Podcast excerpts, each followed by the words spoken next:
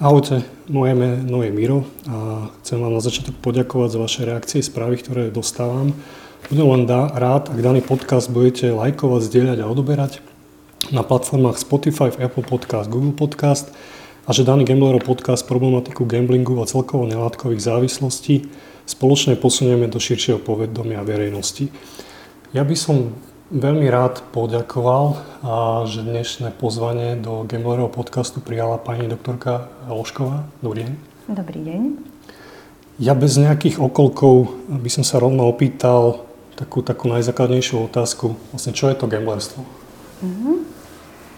Gamblerstvo, hazardné hranie, patologické hráctvo patrí medzi nelátkové závislosti. A nelátková závislosť, čiže nedrogová závislosť, e, je taká, kedy užívateľia nie sú závislí priamo na psychoaktívnej látke, ale na určitej činnosti. A toto hazardné hranie má však s látkovými závislosťami viacero spoločných znakov. Napríklad priebeh ochorenia, výskyt abstinenčných príznakov. Obidve skupiny majú spoločné genetické rizikové faktory. Je toho viac. Z toho vyplýva, že aj liečba obidvoch závis- druhov závislosti prebieha v základných rysoch v podstate identicky. Dá sa možno špecifikovať, uh, aký typ ľudí daná závislosť postihuje? Úplne presne sa to nedá špecifikovať, aký typ ľudí daná závislosť postihuje. Patologickí hráči sú často impulzívni, vyhľadávajúci vzrušenie, sú buď s príliš nízkym alebo príliš vysokým sebavedomím, vôľovo slabí, nezdržanliví, egocentricky zameraní. Ako som už uviedla vyššie, určitú úlohu zohráva aj genetická predispozícia. Taká tá možno častá otázka, či sa dá z gamblerstva alebo celkovo nelátkových závislostí vyliečiť. Gamblerstvo, hazardné hranie, patologické hráctvo je chronické ochorenie. Nie je možné sa z neho úplne vyzdraviť, ale za predpokladu trvalej a úplnej abstinencie je takto chorý schopný viesť úplne plnohodnotný život. Skôr by som teraz sa vrátil, ako človek zistí, že má problém. Chorý málo kedy sám zistí, že má problém. Skôr si to všimne jeho najbližšie okolie. A toto okolie signalizuje, že problém má a že s tým problémom by mal niečo robiť. E, získavajú informácie z internetu, zistia napríklad aj to, že existuje akýsi spôsob liečby a snažia sa tohto svojho chorého na túto liečbu zmotivovať. Nevždy sa im to podarí, potom sa snažia vyhľadať e, odborníka, hľadajú e, pomoc a radu od neho. A ak ani to nepomôže, tak pristupujú mnohí k e, spôsobu, ktorým, ktorý by som mohla označiť slovami nedajú im na výber.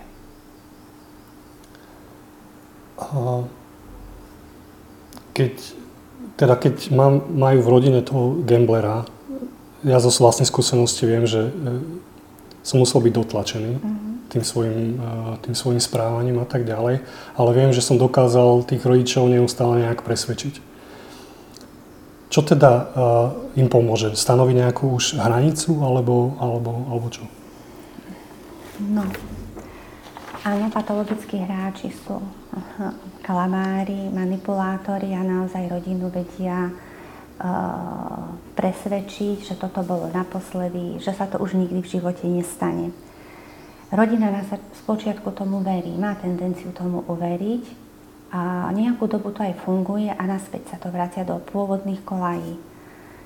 Takže pokiaľ e, sa rozhodnú, a už si sami nevedia rady a rozhodnú sa navštíviť odbornú pomoc, poviem príklad, náš klub tam sa stretnú už s abstinujúcimi hráčmi a ich e, životný príbeh, ich e, schopnosť zaradiť sa do normálneho života sú už argumenty, alebo sú často argumenty, ktoré presvedčia. Ja z vlastnej skúsenosti aj skúsenosti iných abstinentov viem, že e, mnohí naštevovali predtým aj psychologa. Viem aj, ako to dopadlo, ale po- pomôže len návšteva psychologa? Návšteva psychológa môže pomôcť, pokiaľ je ten psychológ v problematike dostatočne orientovaný. Psychológ by mal takto chorého nasmerovať k psychiatrovi, a následne ten na špecializovanú liečbu v nejakom konkrétnom psychiatrickom zariadení. Asi by nebolo správne, mm, aby trvali príbuzní alebo chorí na tom, že budú e, pokračovať ambulantnou formou liečby. Toto často vedie len k predlžovaniu obdobia hrania a k narastaniu finančných ale aj vzťahových, akýchkoľvek iných problémov. Skrz to, čo som spomínal, že poznám viacerých abstinentov, ktorí pred liečením naštevovali psychologa a vlastne mali podaný tiket a, a chodili a vlastne zalepili rodiny príslušníkom oči. No vzhľadom k tomu, že sme niekde inde ako v roku 1994, kedy sa oddelenie už naplno uh, začalo pracovať, tak uh, nie je problém naozaj počas e, terapie podať tiket, pretože mobil vo vrecku rovná sa herňa vo vrecku. A hráč naozaj dokáže počas e, terapeutického rozhovoru podať stávku. Nie je to vôbec žiaden problém a ani výnimka. Prišla mi aj otázka, že chcem sa dať liečiť, ale musím, potrebujem splácať, potrebujem vyželiť veci a tak ďalej. Je to taká asi podľa mňa bežná formulka, s ktorou sa stretávate. No, treba si uvedomiť, že aktívny hráč nie je schopný splácať a ak aj spláca, tak súčasne hrá a tým dlh, ktorý treba splácať, narastá. príbuzný a on sám si musia uvedomiť, že prvoradé je zdravie, a, zo, a čo sa týka splátok, e, z praxe môžem povedať, že mnohí sa s veriteľmi, nech už nimi sú fyzické osoby alebo mm, bankové inštitúcie, dokázali dohodnúť a daný problém vedeli vyriešiť. Si spomínali, že od 94. Je, na, existuje v podstate toto oddelenie? V 93. sa založilo v takomto mm, rozvinutom, eh, alebo teda v takom tom uh, súčas, v takej podobe, ako je v súčasnosti, um, by som povedala, že funguje od roku 94. Viete možno približiť našim poslucháčom vlastne, čo je to tá režimová liečba? A ako no. prebieha táto režimová liečba? Cieľom režimovej liečby je zmeniť životný štýl e, pacienta. Cieľom je získať jeho náhľad na ochorenie, zmeniť postoje, návyky, korigovať svoje správanie, e, naplánovať si budúcnosť v abstinencii, osvojiť si nové stereotypy a spôsoby správania. A samotný režim pozostáva z presne vymedzeného časového rozpisu jednotlivých aktivít. Zahrňa rodinnú terapiu, psychoterapeutické kluby, komunity, športové aktivity a iné aktivity, ktoré sú presne e, vymedzené v konkrétny čas. E, vďaka takto postavenému režimu môže chorý e, získať vlastnosti, ktoré mu budú v období abstinencie veľmi užitočné a je to zodpovednosť, sebaovládanie, sebadisciplína, skromnosť, schopnosť prispôsobiť sa a mnohé iné. A dĺžka trvania režimovej? Režimová liečba u nás trvá 9 týždňov. Je možno povedať, alebo často opäť otázka, že aká je tá úspešnosť, alebo a, ja dobre viem, že, to, že odliečením to celé nekončí, skôr všetko začína, ale približne môžete povedať, aké to, to percento je? No, v súčasnosti veľmi nie. Úspešnosť ehm, sa v minulosti, keď sme začínali, hodnotila za jeden rok. V tom čase bola až 60% Teraz to presné číslo neviem povedať, ale, ale o úspešnosti, alebo za úspešnosť my považujeme aj to, ak pacient, ktorý sa pravidelne zúčastňuje klubov, chodí na opakovacie liečby, či sa doliečuje a napríklad jednorazovo zlyhá, príde a požiada o pomoc a absolvuje znovu liečbu a ďalej pokračuje, tak my aj toto považujeme za úspech. Proste, že nepokračuje v hraní, nerozohrá sa a nerozvinie znovu teda závislosť do takého obrazu, ako to bolo úplne na začiatku. Pri tom zlyhaní, nazývame to recidíva, kedy Ale... väčšinou a, dojde k tej recidíve? Alebo čo sa musí stať, aby došlo k tej recidíve? No, e, príčinou recidív najčastejšie býva prerušenie kontaktov s abstinentami, prerušenie kontaktov so zariadením, to znamená, že nenavštevovanie klubov, e, neabsolvovanie opakovacích pobytov, a nedodržiavanie všetkých ostatných odporúčených zásad abstinencie, či už finančnej kontroly, časovej kontroly a iných všetkých, ktoré sa doz- oni e, naučia. E, tu aj rodiny, príbuz, e, rodiny príslušníci sa to dozvedia počas rodinných terapií. Možno trošku tej finančnej časovej kontrole, čo to znamená? Finančná časová kontrola je pomôcka v doliečovaní Eh, pacienta, ktorý už liečbu absolvoval. Eh, niektorí rodiny príslušníci eh, skôr ako ich chorí alebo príbuzní nastúpi na liečbu, sa snažia o takéto niečo, dozvedia sa to napríklad na internete, ale toto je nezmysel, nedá sa odkontrolovať aktívneho hráča. To nie je možné. Čiže sám hráč, ktorý absolvuje liečenie, pochopí význam finančnej časovej kontroly a sám počas nej a v rámci rodinných terapií požiada, poprosí rodinných príslušníkov, či sú ochotní mu takto pomôcť a finančnú časovú kontrolu robiť. Keď hovoríme o finančnej kontrole, naozaj ide o financie. Najlepšou možnosťou po liečbe je, keby chorý nejakú dobu vôbec nemal prístup k finančným prostriedkom. A v rámci potom rodinej terapie riešime to, ako sa to dá e, dosiahnuť, čo všetko sa preto dá urobiť. A opäť otázka od poslucháča. Ako sa zmieriť a prijať všetky tie finančné straty prehry? No, ako sa zmieriť a prijať všetky finančné straty z prehry alebo z následkov hrania je veľmi ťažké, ale potrebné je, aby takto chorý najprv prijal svoje ochorenie a absolvoval liečbu a po tej liečbe sa začlenil do komunity závislých, ktorí už majú s riešením následkov svojho hrania skúsenosti.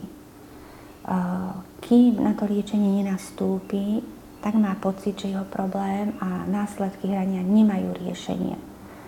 Počas liečby a v kontakte s abstinentami príde na to, že takých ako on bolo veľmi veľa a že vždy našli riešenie.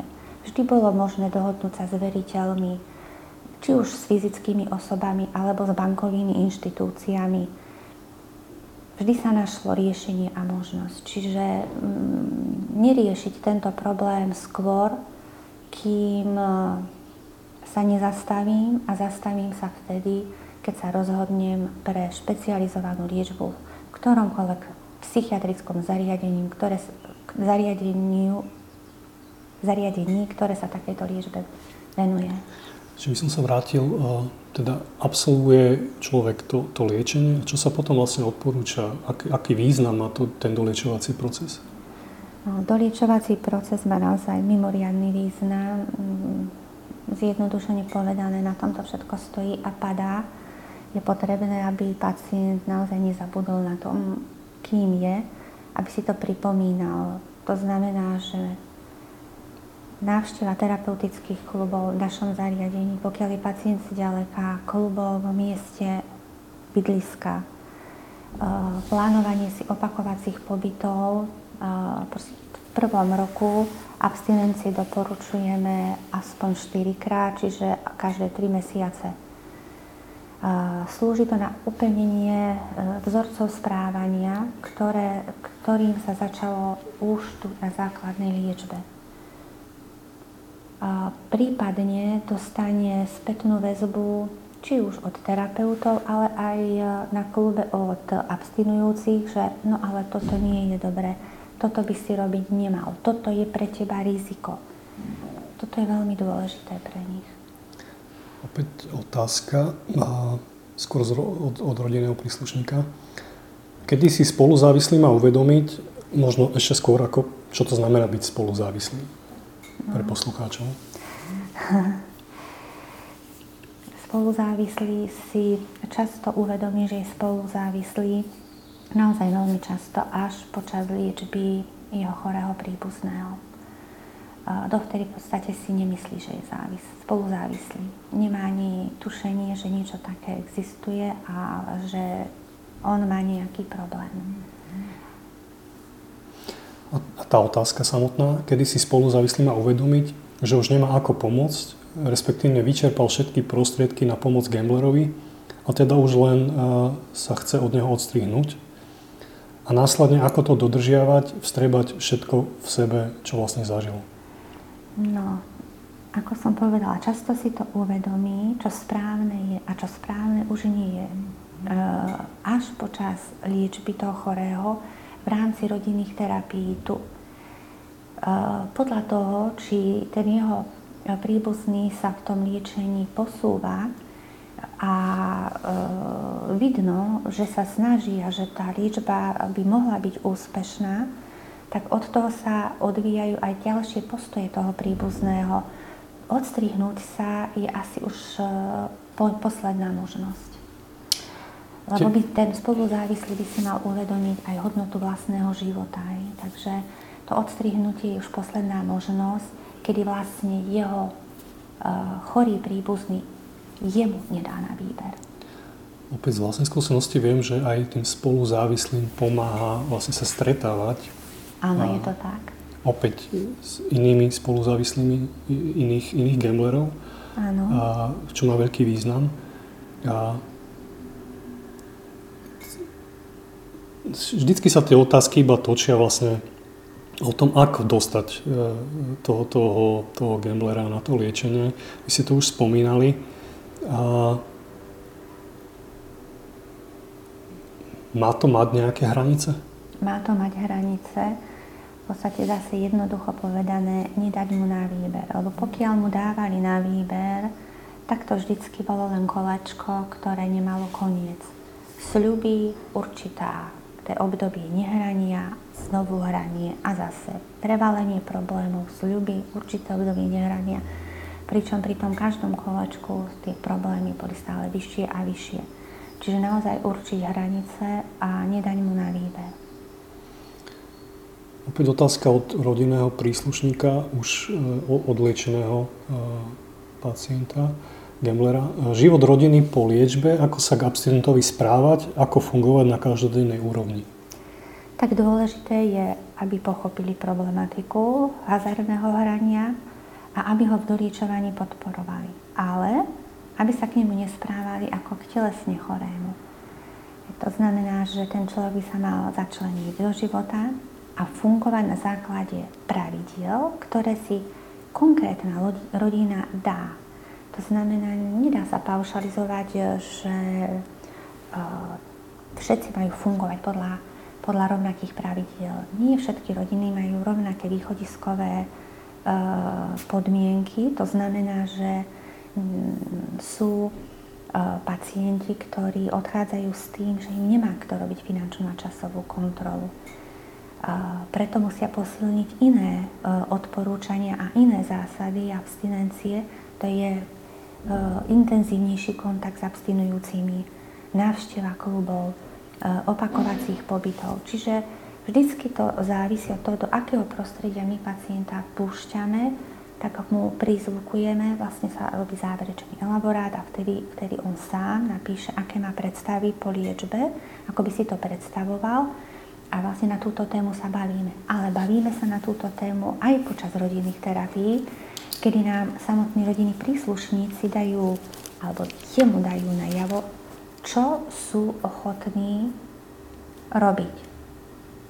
Nie je jednoduché e, na začiatku hlavne Eh, robiť finančnú časovú kontrolu príbuznému, je to pre nich náročné.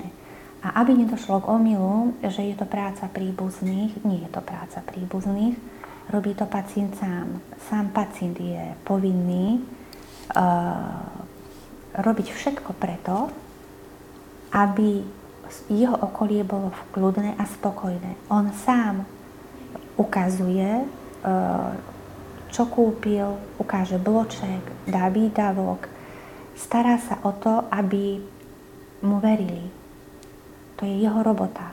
Takisto časová kontrola je jeho prácou, aby jeho príbuzní manželky, rodičia vedeli, kde je, s kým je, kedy prídu, kde, ako si to môžu zistiť, u koho si to môžu zistiť.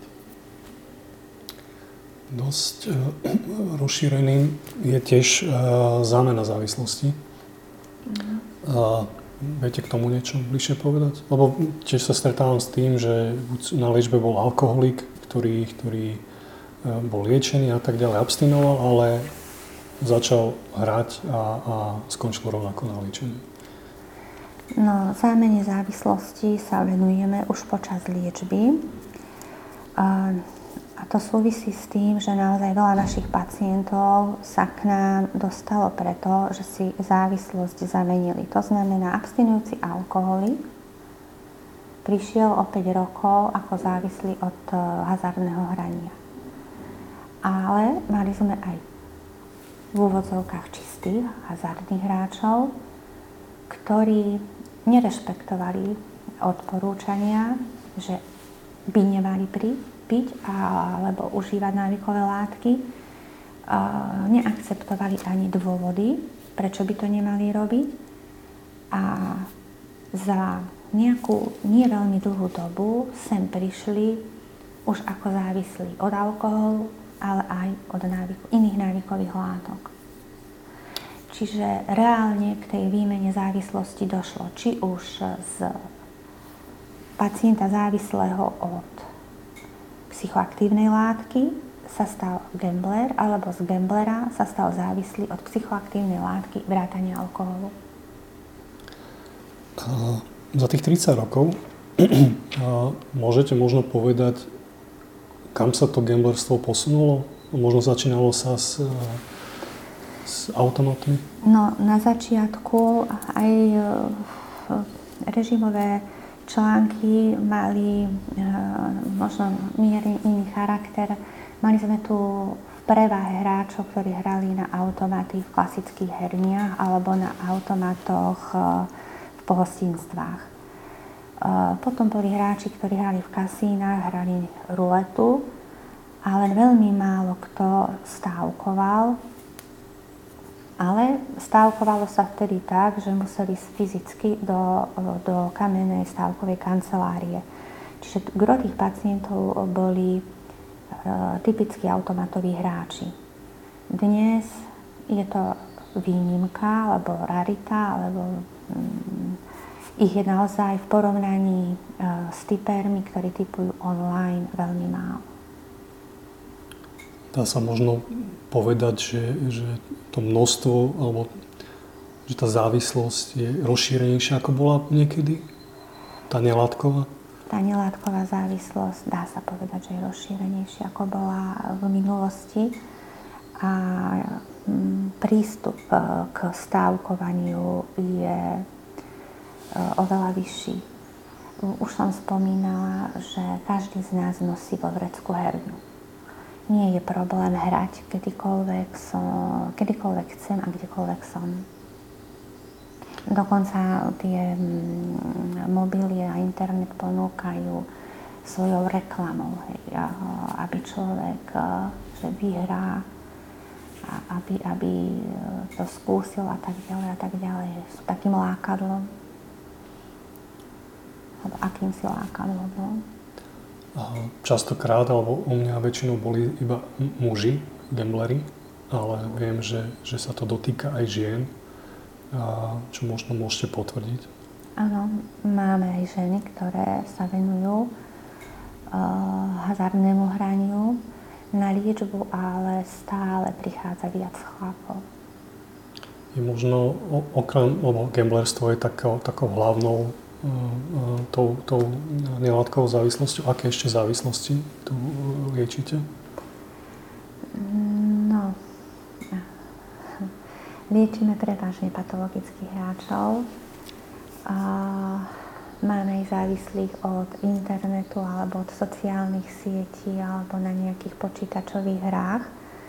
Ale títo ľudia prichádzajú výnimočne. Väčšinou ide o mladých ľudí, ktorí takýto druh správania ako problém vôbec nevnímajú.